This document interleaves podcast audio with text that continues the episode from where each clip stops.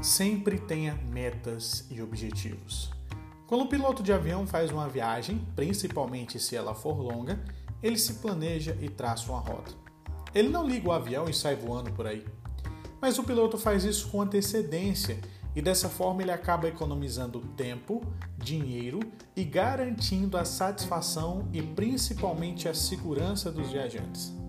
Quando você traça uma meta e coloca um objetivo em sua vida, as coisas ficam mais fáceis.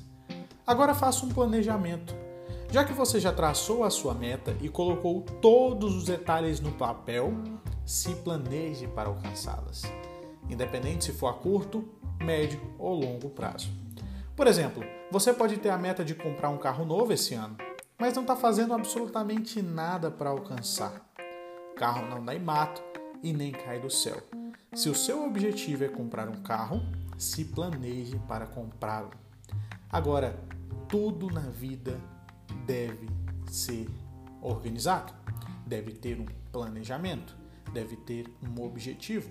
Quando você coloca tudo no papel e se organiza, sem dúvida, para se tornar um vendedor de alta performance e chegar aonde você quer chegar, é necessário ter esses hábitos. Sempre tenha metas, objetivo principalmente planejamento.